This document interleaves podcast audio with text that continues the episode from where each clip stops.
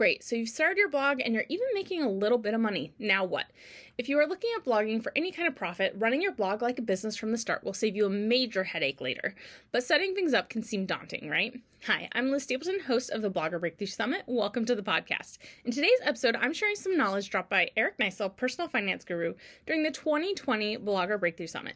Let's go ahead and dive in. There's, there's really no downside to starting off as a full-blown business as opposed to the other way around when you have to you know start changing everything and start applying for EINs and starting to incorporate yeah. mid-year and do all that other crap. Yeah, and let I mean I mean there's a cost to it, right? But an EIN's free to get.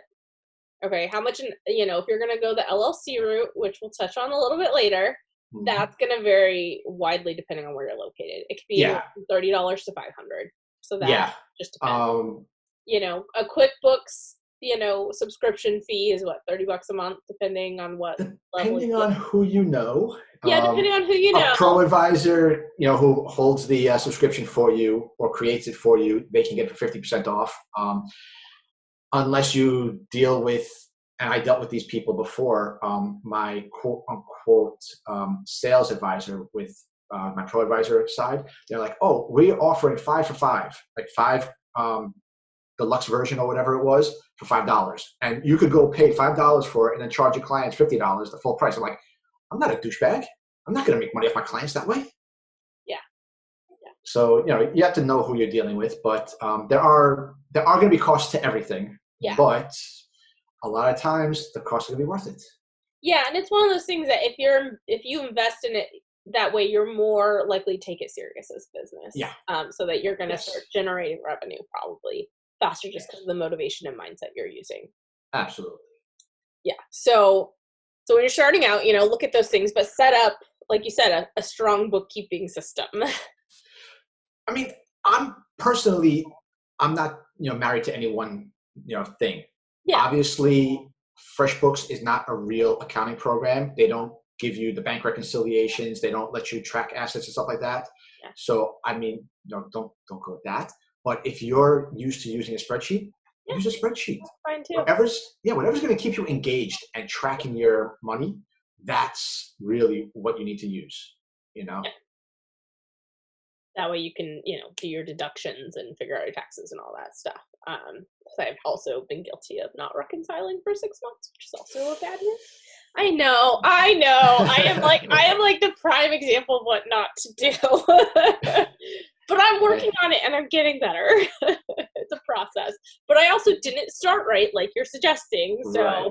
you, you, didn't know. have this summit to, you know, set you on the right path. Exactly, exactly. So I'm trying to help others where I fail. Yeah, exactly. Um, you know, and another thing uh, that's important when you're starting out, which I actually did do, very proud of, is separate bank accounts because yes. I didn't necessarily have a business account for the first couple years, but I had a specific credit card I used just mm-hmm. for blogging stuff. I had a specific I have multiple checking accounts. I'm in the personal finance space. I had a you know specific checking account for stuff. So separate yeah. bank accounts can really help yeah. you in kind of keeping that separate and having that mindset as well. So how yeah. how would you suggest? You know, how many separate bank accounts do you need? What would you suggest in that front? I believe in simplicity. So you have one bank account for your checking, you know, your actual transactions, and then if you need one, have a savings account, you know, for like emergency funds. Because even a business needs an emergency fund. Oh, absolutely. You know, if you get sick and you are running your own business, you don't get PTO, pay time off. You don't get sick days. You don't get holidays, any of that other stuff. So you need to have you know a backlog to pay your you know if you if you're doing the S corp and you have salary, you want to have a um, an emergency fund to maintain your salary. If you have an office that you work out of, you know, like a co-working space or whatever, because you can't work at home because you have kids running around, stuff like that, you want to be able to have money to pay your co-working space and you know all that other stuff. So you know, one checking account, one savings account.